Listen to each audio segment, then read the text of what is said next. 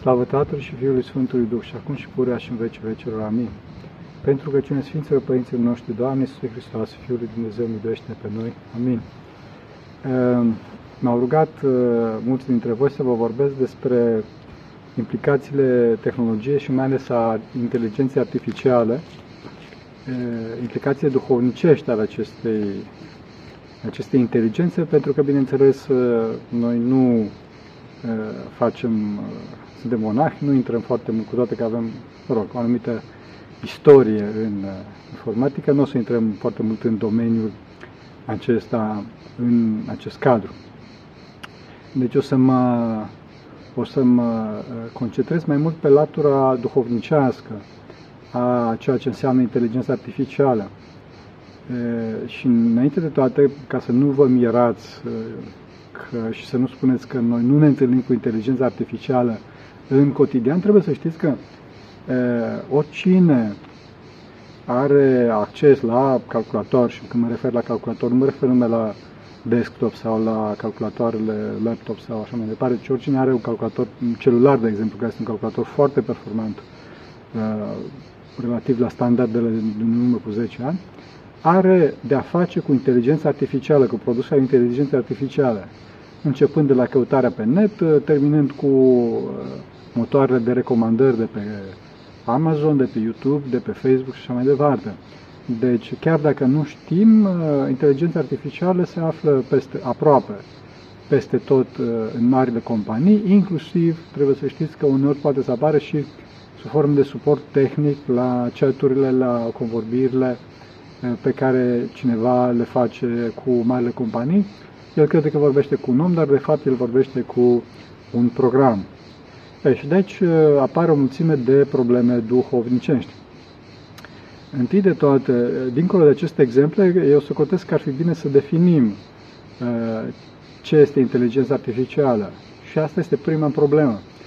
Pentru că într-un interviu celebru cu un mare om de știință din domeniu, om de știință elen din Grecia, acesta a fost întrebat la un moment dat de o reporter dacă putem se poate ajunge să facem niște roboți de genul roboților din filmele de science fiction, care să aibă inteligență ca noi, ca și oamenii, și chiar mai presus. Și atunci omul de știință respectiv l-a întrebat pe reporter, bine, ce înțelegi prin asta? S-a blocat puțin reporterul și a spus, păi cum, adică să producem foarte multe date și la un moment dat să iasă un răspuns din aceste date. Și a spus omul de știință respectiv, da, e vorba de sistemele expert pe care le avem din 1900 și ceva. Reporterul a spus, nu, un fel de limbaj de programare în care tot așa se introduce niște constrângeri logice și de care să iasă un răspuns. Da, limbajul prolog, de tot așa, de prin 1970, 1980. Și astfel îl poartă pe reporter pas cu pas, până că reporterul recunoaște că nu știe ce înseamnă inteligența. Nu poate să o descrie. Și atunci conclude omul de știință. Dacă am fi putut defini ce înseamnă inteligența umană, am fi putut o programa. De vreme ce nu știm ce este inteligența umană, nu putem programa. Pentru că inteligența este dar al Duhului Sfânt. Și de aici o mulțime, iarăși, cum spunem, de probleme. Dar să ne uităm. Astăzi, în general, pentru a intra puțin în tema, avem patru mari clase de definiție a inteligenței artificiale. Astăzi, inteligența artificială se referă la mașini care acționează, 1, sau gândesc, 2, ca oamenii. Și aici intervine celebrul test Turing, după un mare specialist în domeniul, Alan Turing, care a spus că o mașină este inteligentă atunci în clipa în care nu putem distinge în comportamentul ei de un om. Deci dacă vine o persoană neutră din afară și are de-a face cu rezultatul comportamental al unei mașini și rezultatul comportamental al unui om, în clipa respectivă, și nu poate să se distingă care din cei doi este omul și care este mașina, în clipa respectivă spunem că mașina respectivă este inteligentă. Bineînțeles că acest test a fost contestat în decursul anilor, dar este un test care arată că se încearcă mimarea comportamentului uman. Dincolo de aceste două prime definiții, adică e vorba de cum acționează și cum gândesc mașinile, cum s-ar dori să acționeze și cum s-ar dori să gândească mașinile, ca oamenii, există și alte două definiții, adică inteligența se referă la faptul că mașinile sunt inteligente atunci când acționează, 1, sau gândesc, 2, rațional. Deci, după cum vedem în aceste patru mari categorii de definiții, în aceste patru definiții, deosebind între a acționa și a gândi, evident, și între uman, cum comportamentul uman în viața de zi cu zi, și rațional. Deci, însă și oamenii de știință recunosc că există o mare problemă a diferenței dintre teorie și practică, dintre comportamentul cotidian și cel rațional. Deci este vorba de distorsiune, este vorba de păcat. Și deci problema conceptului inteligenței artificiale este foarte spinoasă, pentru că intervine această problemă a păcatului, a distorsiunii și a programatorilor care proiectează un astfel de sistem și a celor care introduc datele, deci a realității pe care aceste sisteme încearcă să o mineze. Problema cea mare cu aceste sisteme este faptul că au o caracteristică foarte importantă din punct de vedere duhovnicesc, și aceasta este autoînvățarea. Învățarea și autoînvățarea, învățarea adâncă, deep learning. Deci, dacă în acest proces de autoînvățare, care este un proces de autoperfecționare, nu un proces în cascadă, o reacție în lanț, nu intervine păcatul, adică inteligența artificială se rezumă la lucruri strict specializate, la lucruri în care păcatul nu apare, de exemplu la jocuri, șah sau go, jocuri de strategie foarte complexe. În clipa respectivă, aceste sisteme de inteligență artificială își mențin un cadru stabil, dacă doriți, și nu apar problemele duhovnicești care constituie obiectul dizertației noastre. Problema cea mare este în clipa în care aceste sisteme de inteligență artificială este folosită în probleme în care păcatul își pune amprenta. Și în problemele de forță, de durere, dacă doriți, de constrângeri, militare, domenii militare, domenii de supraveghere, domenii de securitate, și în probleme de păcat ca plăcere, nu? Adică, întâi de toate ne referim aici la, cum spuneam, la folosirea inteligenței artificiale în motoarele de căutări și motoarele de recomandări. Da? Este o mare problemă în aceste motoare de recomandări, pentru că ele, de fapt, sunt proiectate pentru a genera plăcere, pentru a genera clicuri, pentru a-l ține pe om dependent de dispozitivul fața căruia este, de ecranul fața căruia este, și de a-l înrobi pe om prin plăcerea generată. Această reacție este în lanț, datorită faptului că, după cum știm, păcatul ajunge la patimă, ajunge la obișnuință și omul intră din ce în ce mai mult în direcția asta.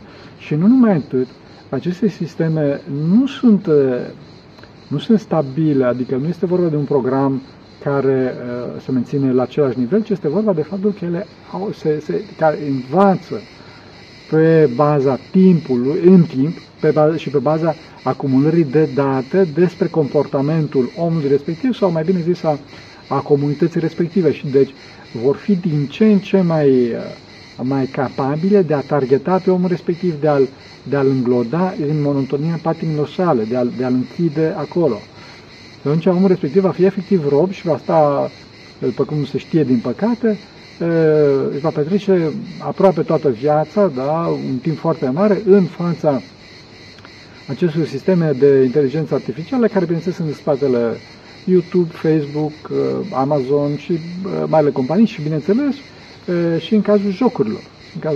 Deci omul este rob acolo și este prins într-un infinit finit, în monotonia propriilor, cum spuneam, patim, dorindu-se să-și satisfacă niște nevoi care niciodată nu se poate să fie satisfăcute, pentru că omul respectiv nu o să fie niciodată împlinit de de filmele pe care o să vadă, de postările, articolele care o să le citească, de, sau o să citească, nu o să citească, pentru că el în continuu dorește ceva nou și motoarele respective sunt făcute astfel încât să maximizeze noul, deci să fie dependent de platforma respectivă. Motoarele de inteligență artificială, mare atenție, ele nu știu sensul, nici sensul vieții, nu au nici idee de frumos, nu au nici conștiință. Inteligența artificială nu știe nici de Dumnezeu, nici de milă, nici de iubire. Este ceva care nu o să ajungă niciodată la nivelul omului, pentru că omul este chip și asemănare de Dumnezeu și deci este capabil la această comunicare interpersonală. Și deci din cauza asta aceste sisteme de inteligență artificială efectiv distrug comunicarea interpersonală, distrug iubirea, distrug persoana din noi, pentru că persoana se fărmițează în aceste clicuri repetate, în aceste căutări repetate care duc de fapt în neant, pentru că aceste platforme de inteligență artificială se arată în fața noastră ca niște supra-oameni, ca niște pseudo-mântuitori, ca niște pseudo-iubitori care ne satisfac, cum spuneam, poftele, dar care de fapt ele nu știu nimic, nu concep nimic și deci iubirea noastră față de platformele respective se duce în neant. Nu o să primim niciodată înapoi această iubire pe care o dăm în direcția respectivă. Acum, trebuie să știți că inteligența artificială în sine nu este rea. Nu trebuie să ne temem și oricum nu putem să o dăm la o parte. Trebuie să știm cum să gestionăm aceste lucruri și trebuie să știm mai ales să nu ne temem de ea în sine și să ne temem de noi, de încrederea oarbă a noastră în inteligența artificială și să ne temem, dacă doriți, și de oameni de știință care au încredere oarbă în această soluție, care o văd ca o soluție mântuitoare. Trebuie să știți că nu orice este permis este și folositor și în orice lucru care este posibil de implementat trebuie să fie chiar și implementat. Și din cauza asta, dacă nu sunt gestionate cum trebuie să știți că aceste probleme ale inteligenței artificiale pot să fie mult mai distrugătoare decât o bombă. Pentru că devin, cum spuneam, un supra-om, o pseudozeitate de o capacitate gnoseologică, de o cunoștință imensă, fără moarte, nu? Pentru că un dictator are moarte, pe când acest dictator electronic poate să nu aibă moarte, poate să se autoprotejeze, dacă doriți, inclusiv la stingerea. Și n-ai cum să stingi în clipa în care inteligența artificială, un astfel de sistem trăiește, să zic așa, pe foarte multe calculatoare, un cloud, cum se numesc în termen de specialitate, așa, și depinzi de acest sistem de inteligență artificială ca să cauți pe net, ca să-ți cumperi obiectele de care ai nevoie și așa mai departe. Deci trebuie foarte, foarte mare atenție în această dezvoltare acestor sisteme. Dar ceea ce noi trebuie să facem, întâi de toate, ca să ieșim de sub robia acestor sisteme care acționează prin plăcere, pentru că am spus că sunt și sisteme de inteligență artificială care se acționează mai degrabă partea durerii, da? Sisteme de supraveghere, sistemele militare, dar ne limităm acum pe sistemele de inteligență artificială care lucrează prin plăcere. Trebuie să ne folosim partea mânitoare. Trebuie să ne folosim partea mânitoare și să spunem stop, până aici. Nu o să dau în continuu click, nu o să hălăduiesc în continuu pe aceste platforme, nu o să mă duc ca bou de belciug. Înțelegeți? Pentru că în clipa respectivă, efectiv, mă fac rob.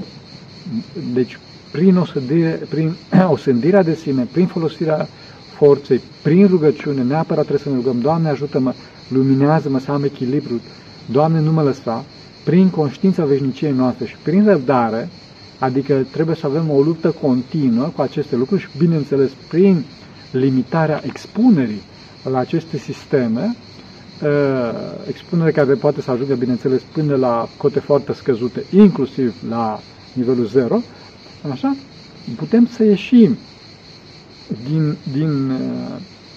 din mirajul acestor sisteme. Ceea ce este iarăși foarte important aici, înainte de a ajunge de a trece la sistemele de inteligență artificială care lucrează pe tema constrângerii, este faptul că sunt anumite lucruri apropo de definiția difuză a inteligenței artificiale, care erau considerate ca inteligență artificială, dar astăzi nu mai sunt considerate. Asta este, de exemplu, cazul celebru cu OCR, Optical Character Recognition, recunoașterea optică a caracterelor, care, în clipa în care acest lucru și-a pierdut magicul, a devenit o tehnologie cunoscută de noi toți, chiar dacă, într-adevăr, mașina mimează un comportament uman, pentru că numai omul știe să citească, nu? În clipa respectivă, când și-a pierdut magicul, această ramură, dacă doriți, a informaticii a fost scoasă afară din inteligența artificială. Deci, după cum vedem, inteligența artificială nu se referă atât la un cumul de tehnologii, cum sunt, de exemplu, tehnologia de baze de date sau tehnologia de comunicație sau de criptare, securitate, ci se referă mai degrabă la acea excitare, la acel sentiment de divino, pseudo-divino uman, da? Care se referă la un cumul încetsușat, dacă doriți, de tehnologii care îl împinge pe om înspre o plăcere pseudo-divină, înspre o plăcere de rai. Deci e vorba de maximizarea plăcerii. Și pe de-o parte și pe de altă parte e vorba, cum spuneam, iarăși de această latură a pseudo-divinității, maximizarea constrângerii. Maximizarea constrângerii. Și deci această optică de excitare față de anumite tehnologii nu este bună. Și deci trebuie să ne păstrăm echilibru, cum spuneam, prin conștiința, prin cunoștința, prin rugăciune și prin fapte bune față de Dumnezeu cel adevărat. Pe de altă parte, ajungem la categoria sistemului de inteligență artificială care acționează prin constrângere. Și astea sunt, cum spuneam, sistemele de inteligență artificială de tip militar, de tip surveillance, de supraveghere și de management. Este o mare, mare problemă. De ce? Pentru că, după cum spuneam, inteligența artificială nu are umanitate, nu are iubire, nu are Dumnezeu, nu are înțelegere. Și, deci, orice lucru care li se pare suspect pot să marcheze pe cineva și respectivul să intre într-o gaură de vierme și să se afunde acolo și va trece printr-un coșmar, printr-un chin de iad efectiv, pentru că se va afla în fața unui ecran, dacă doriți, pe care scrie accesul interzis și el nu va putea dialoga cu nimeni, nu va putea să se apere, nu va putea să se justifice și nu există dragoste din partea celuilalt. Și în clipa în care toți oamenii sunt tratați ca niște criminali, la un moment dat vor și deveni. Este foarte important ca să existe, cum spuneam, o foarte mare atenție din partea celor care proiectează astfel de sisteme, care și ei sunt păcătoși și nu mai pui că își pot impune și patimile, dorința de cucerire, dorința de stăpânire, brutalitatea lor, dacă doriți, în astfel de sisteme, și dincolo de asta și problema cu datele introduse, pentru că o greșeală într-o dată introdusă sau chiar niște lucruri absolut întâmplătoare. Deci știu cazul unui om care a suferit mari traume psihice pentru că era vorba de o coliziune de nume, era vorba pe de o parte de un criminal urmărit prin Interpol, care avea un nume foarte comun, un neamț, și pe de altă parte cineva care era din cu totul altă țară, era din România, dacă nu așa, din România era, și care avea un nume german, exact numele neamțului respectiv, care era un nume foarte comun, cum ar fi în România numele de Ionescu, de exemplu, sau Popescu. Deci, la trecerea la graniță, l-au detectat pe baza acestor sisteme automate, cum că el ar fi, socotind că pașaportul lui este fals, că el ar fi criminalul respectiv. Și, bineînțeles, a fost foarte dificil pentru el să demonstreze că nu este vorba de așa ceva și asta după un foarte mult timp, vorbim de luni de zile, în care, slavă lui Dumnezeu, a reușit să demonstreze în fața oamenilor, nu în fața unui sistem de inteligență artificială, pentru că, după cum am spus, sistemele de inteligență artificială nu au înțelegere și nu au milă, așa, în fața oamenilor, și a reușit omul să iasă cu fața curată. Ceea ce este foarte important în cazul acestor sisteme de constrângere este să fim curați, să încercăm și să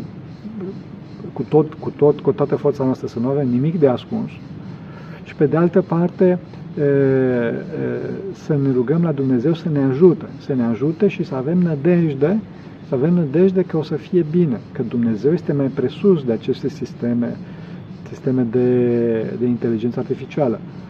În cazul aparte sunt sisteme de inteligență artificială care sunt, cum spuneam la un moment dat, în management, adică e vorba de o supraoptimizare.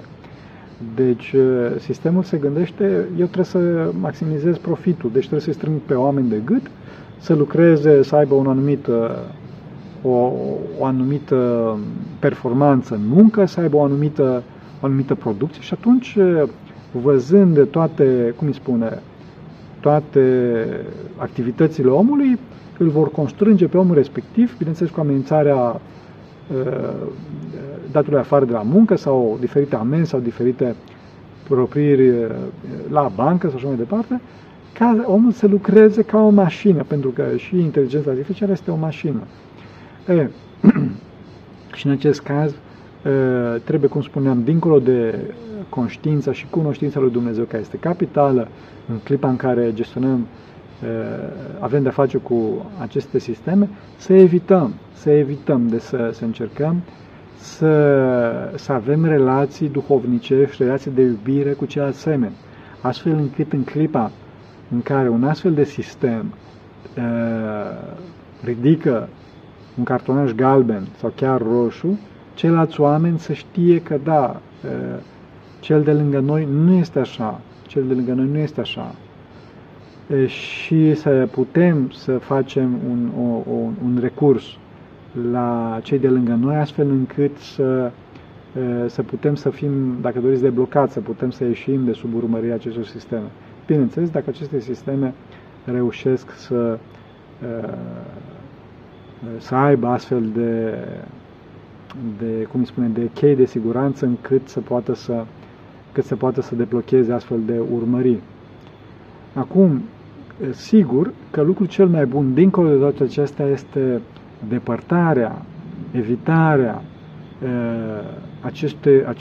acestei lumi virtuale, acestei inteligențe artificiale care, de fapt, nimeni nu știe foarte bine ce este, cu toate că anumiți oameni de știință încearcă să se responsabilizeze pe această temă, pentru că au fost destul de multe trase sisteme de alarmă și să încercăm să avem viața noastră.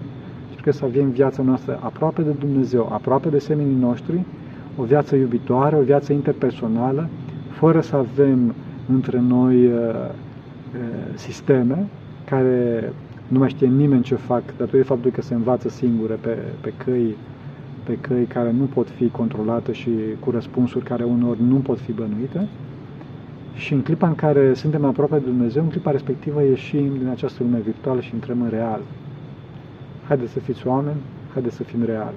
Și ajută Bunul Dumnezeu. Doamne ajută!